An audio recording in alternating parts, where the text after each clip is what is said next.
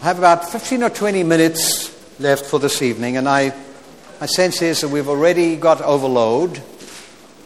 We're already fairly saturated. But I, I did want to close out the evening with some uh, comments about the problem of anxiety.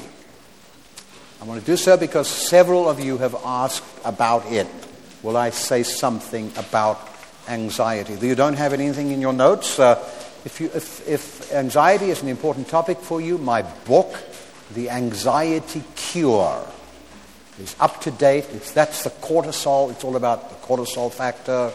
And it, it uh, deals with uh, primarily panic anxiety, but I, I have other, uh, I have chapters in some of the other forms of anxiety as well. So uh, this will be brief and to the point. And then if you have any more questions, put them in the, uh, or, or, or, raise them when we have our little Q&A tomorrow, or put them in, in the box. But all you need to know is in my book, The Anxiety Cure. have a website that I, let me just give it to you. Uh, it's, it's, a, it's, it's a new one. I have an older one and I don't think it'd be good for you to go there. But my new website, my wife and my three daughters and myself. Well, wait, uh, let me back up a moment. When, I, when I feel strongly that as, as a parent I need to mentor my kids, and I've been doing that with my daughters. I've been writing books with them, and, uh, and so on. So we've formed, uh, uh, just for our benefit, uh, something called the Hart Institute. And if you go to hartinstitute.com, you'll find our website.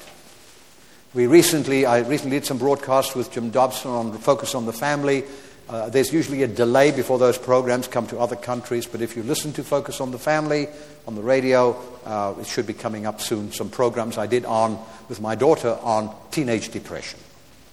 But uh, so the information about that's on the website. We try to update it. We try to have some articles there. The idea is to, to make it a resource page because my daughters are doing their own thing now. They're, they're in their own right. I, you know, they were my assistants for a while. Now they're experts in their own right, and uh, I'm, the, uh, I'm, I'm, the assistant. but it's called hartinstitute.com, and uh, you'll find information there and it will be updated and changed from time to time. You can access my books there, details of my books, and, and, and so forth. Hart Institute. But uh, I want to talk about anxiety. Now, clearly, clearly, clearly, clearly, clearly, clearly, there's a link between depression and the anxiety that I want to talk about. The doctor will often diagnose you as having depression and anxiety. But we've got a little problem when we talk about anxiety because our problem is a limitation in the English language. We only have one word for it, anxiety, and that, that's a handicap for us. Because what we refer to as anxiety is probably five or six different things. The French, the Germans, others have more than one word to describe the various types of anxiety, but basically we only have the one word. So, first of all, a theological reflection. There's a lot of confusion, a lot of confusion amongst Christians who come to believe that basically anxiety is a sinful thing. Jesus on Sermon on the Mount made some clear statements about anxiety, didn't he? I go to prepare a place for you. Paul in, in, in uh, Philippians 3, uh, 4, verse, verse 6.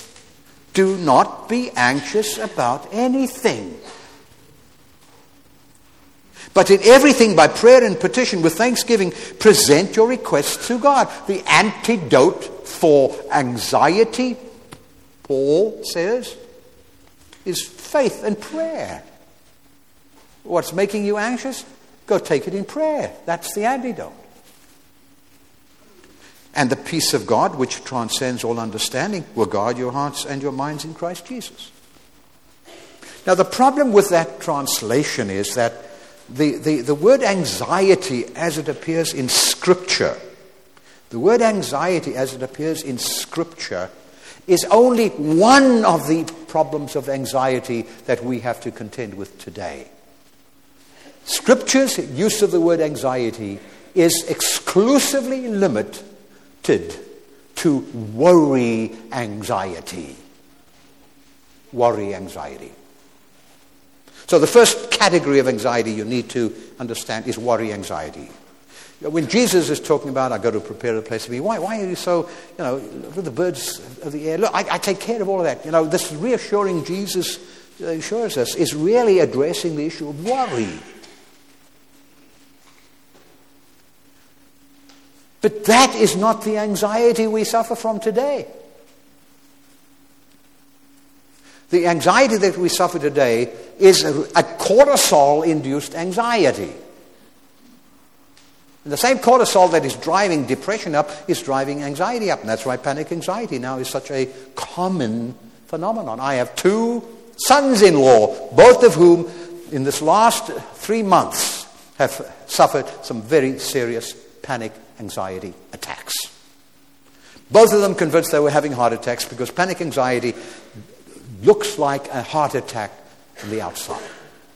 And they go into the emergency room and they get, they, they get their enzymes checked, they get the, you know, uh, the uh, EKGs and stress tests and, and, uh, and ultrasounds. And I, I told them a few other things that they must make sure the doctor there does for them. And uh, finally, the doctor says, There's no heart attack, I'm sorry. And that's humiliating for them because if it's not a heart attack, then it's panic attack. And no male wants to be diagnosed with panic anxiety. That really does make a dent in the male ego, especially when you have my two, the two sons-in-law I'm talking about are real big, tough guys, you know, big shot businessmen. They are not weaklings. Only weaklings have panic attacks. No, you got it wrong. Do you know who has panic attacks? Those who are strong. Those who are driven. Those who are accomplishing things. The age of onset for panic attacks? Mostly between age 36 and 40. And both of them had their first attacks in that age bracket. And then, of course, it comes back periodically. As soon as you're stressed, as soon as your cortisol level gets out of control, those panic attacks will come back. So, the, so we have then worry, anxiety, and that's what Scripture addresses. Scripture does not talk about panic anxiety because it didn't exist in New Testament times. It couldn't. Pace of life was too slow. We have separation anxiety, something that I've experienced in my lifetime, early in my lifetime. Very insecure childhood often leaves you with separation anxiety. You, you grow up fearing that your parents are going to abandon you. Because, you know, they're not getting on. They're going to get divorced. And that flows over into your life as an abandonment issue. And so you, it, it, separation anxiety is a learned thing. You, there's no gene for it. You don't, you're not born with it. You, you learn it. To some extent, worry anxiety is learned as well panic anxiety, and anxiety, general, generalized anxiety, uh, those, are, those, are, those packets are all related to cortisol blocking a receptor called the GABA receptor, which is your main tranquilizer in the brain, and displacing the GABA to make you more anxious. It's supposed to get you out of that crisis, but for most of us, we can't go anywhere. And so it becomes a painful thing. They. The treatment for panic anxiety, you know, if you really can take control of your life, change your lifestyle, it requires a dramatic change in lifestyle.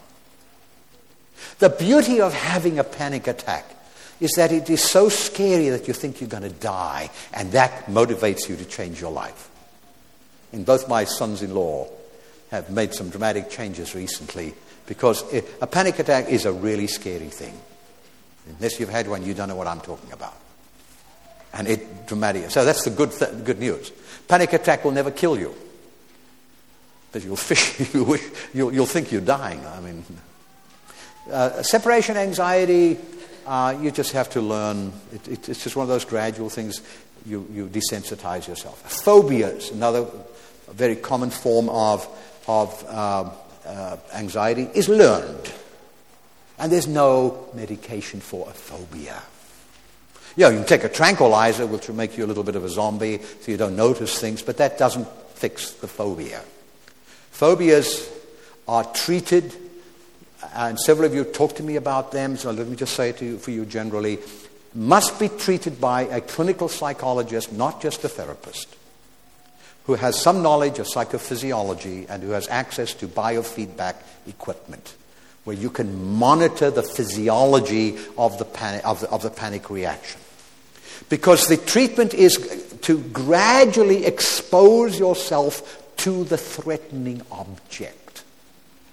And then to, by, by monitoring the physiology, the moment you see the rise of the, of, of the, the, the, fear, when, and it's called the sympathetic response, the moment you see that, it, it, it shows on the instrument.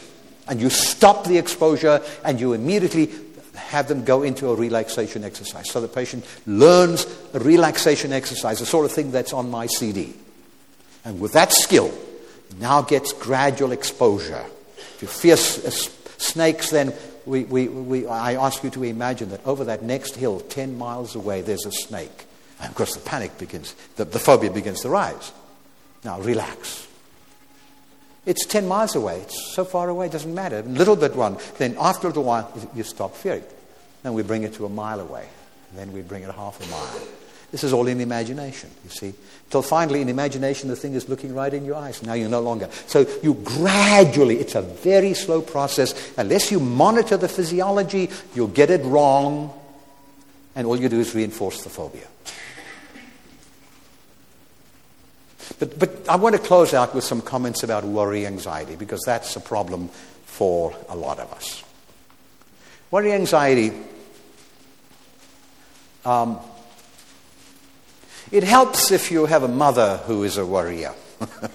My mother was the world's greatest worrier.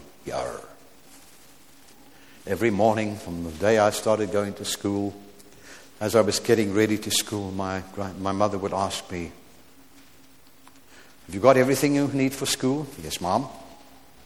Do you have clean underpants on? Yes, Mom. And then she'd say, Because you never know when something terrible is going to happen to you. now, her concern was not that something terrible was going to happen to me. Her concern was that I was going to have dirty underpants on when something terrible happened to me. But I would go off to school every morning as a little kid with this thought in my mind that something terrible is going to happen to me, right? So I became a warrior. It raised my anxiety. Worry anxiety can be very debilitating. In the final analysis, faith is the antidote for worry anxiety. If you know you've got to work at building that faith, you've got to work at trusting God. But for some, it becomes deeply entrenched. My, my, my mother was a bit obsessive compulsive in her worry. Nighttime, just as I'm starting to fall asleep, the door would creak open slightly, and my mother would come in to go and make sure the windows were closed. And then she'd sneak out again. Five minutes later, creak, creak, she's checking the window again. You go, ah. Five minutes later, you know, and so I sit up, Mom, and I do, you know, little kid, and I, I, I scream at her, can't you just, leave? the window is closed, you know, and then she would give up. She couldn't leave the house without having to go back check the front door and that the stove is off. Ten times, you know, before you could go anywhere. Well, that's called OCD, obsessive compulsive disorder. And it became that, but it started out as worry anxiety. And oh, let me just, before I, I, I, just share with you some thoughts about how to deal with worry anxiety, let me say this. Panic anxiety, the, the, the, the cortisol induced anxieties the long term treatment is an SSRI, an antidepressant. That's the long term treatment for panic attack. Now, short term, the doctor may also give you a tranquilizer to stop the panic attacks because they are so fear provoking that if a panic attack recurs, it is so fearful that it, it becomes the source of the anxiety. It's called the fear of fear and becomes a vicious cycle. So the tranquilizer, like Xanax, will stop the attacks and you use that for a few weeks to bring it under control, and you taper it off because you don't want to stay on that for a long time. And then you start an SSRI right at the beginning, and four to six weeks later, that SSRI will begin to lower that anxiety because it's the same mechanism as the depression problem. That's why you use the same medication. But just some closing thoughts about worry, anxiety. There are worry, anxiety. There are three E's that can be helpful. Now, I'm not suggesting this is easy. Uh, anyone who suffers from severe worry knows, you know how painful and difficult it can be. But there is three things you can do. The first thing you have to do with worry, anxiety, is not fight it, but embrace it. E. The more you fight it, the more it comes at you. This is the strange thing about the brain. When you wanted something out of it, it comes in. You know, I'm going to worry. Okay, I'm going to worry. Embrace it. Then, second E, extinguish it. Now, how do you do that? There's been some very interesting research that has demonstrated that if you worry about something for less than five minutes, or for more than 15 minutes, the worry can be extinguished. Very clear research. In other words, if, if I start to worry about something and I quickly catch it, write it down, it can be very helpful. And that's the third E is externalize it. Externalize it. Take your worries, write them down, write them down, write them down. Because that way your brain, your, your eyes see it, and it goes back to your whole brain. You see, trouble is worrying, worry is, is localized, that tiny little area that's going round and round, staying, not going anywhere. So you write it down so that your whole brain can get it. And, and then often what happens is it lets it go. Externalize it. But, but, um, uh, but extinguish it. And, and, and this is how you do that. Since if, if, if you can catch the anxiety and stop it before five minutes is up, it will extinguish over time. If you worry past 15 minutes, that extinguish it. The brain sort of says, You're playing a game with me here, and begins to give it up. What reinforces and keeps worry going is when you worry between 5 minutes and 15 minutes. So it's sometimes difficult to catch it and keep it to less than 5 minutes. So the solution is, and this is the technique we use, is to, whenever you have something that's worrying you, write it down in your little notebook so that later in the day, when you have time to do it, you set aside more than 15 minutes. You get your kitchen timer, set it for 15 minutes, and sit down with your worry book and say, okay, this is what I'm going to worry about. I'm going to worry about such and such. You know, I'm worried about the war in Iraq, so I'm going to sit I'm going to worry about the war in Iraq. Now, have you any idea how difficult it is to intentionally worry about something? Try it. No, I'm going to sit here. I'm going to worry about, and you sit there like an idiot, you know. I'm going to, I'm going to, no, I'm sitting here. I'm going to worry about the Iraq war. I'm going to worry about it. No, well, what can I do to worry about it? You know, and I'm thinking, well, well you know, it's a nice day outside. Wonder if you take a walk. No, no, come back. And you pull yourself back. You keep it going for more until that ping goes. It's not easy. But somehow your brain gets the message. There's no danger here. There's no, there's no and I was teaching a, a, a, patient this one day, and she said to me, But, but you know, if, if I try to do that, if, if I force myself to worry about this thing, my mind would wander off somewhere else. I said, Yes, I know. That's the point you see. And, and it is tough, but it, it, it, two or three times is all you have to do it. And it's amazing how quickly that worry becomes a non worry. Now, what you've got to watch out for is you don't replace another one for it. And so, it, you know, that's not the only strategy. The, the, uh, uh, it, the externalizing is important. Uh, uh, person, people who worry need to make sure that they talk it out. It's when you keep that worry inside your own head and never goes outside of you that it just circulates and becomes obsessive. Talking about. When you talk about your worry, when I, if I'm worrying about something, I say, honey, can I just tell you what, what's worrying me? And I, as I begin to tell my wife what I am worrying about, you know, I say to myself, ha, that's so stupid. Know, that's, and, and psh, it's gone. Because when you speak it out, when you externalize it, you see it in a totally different way. This is described in my book, The Anxiety Cure, with some other suggestions. And you'd be surprised how common it is and how debilitating it, it can be. And, um, and I, you know, I know that God understands. Do not be anxious. I, I don't see, read that as a judgment from God. Uh, I, I, I, my concept of God, my understanding of who God is, is He's a lot more understanding than most of us give him credit for. He knows. He, knows. he created us. He knows where it's gone wrong. But when I do these sort of things in the context of my faith, Lord, I, I want to be faithful to you. Uh, when I worry about that, it's because my trust in you. So the last thing I want to say is this as the antidote for worry work at getting to know God, at understanding Him. Really learn all you can from your experience of Him. Because the more I come to know God, the more I can quickly correct that little fear or anxiety. Because I know God understands my anxiety, I no longer become judgmental of myself or feel guilty because I take it to God. Know God like the back of your hand.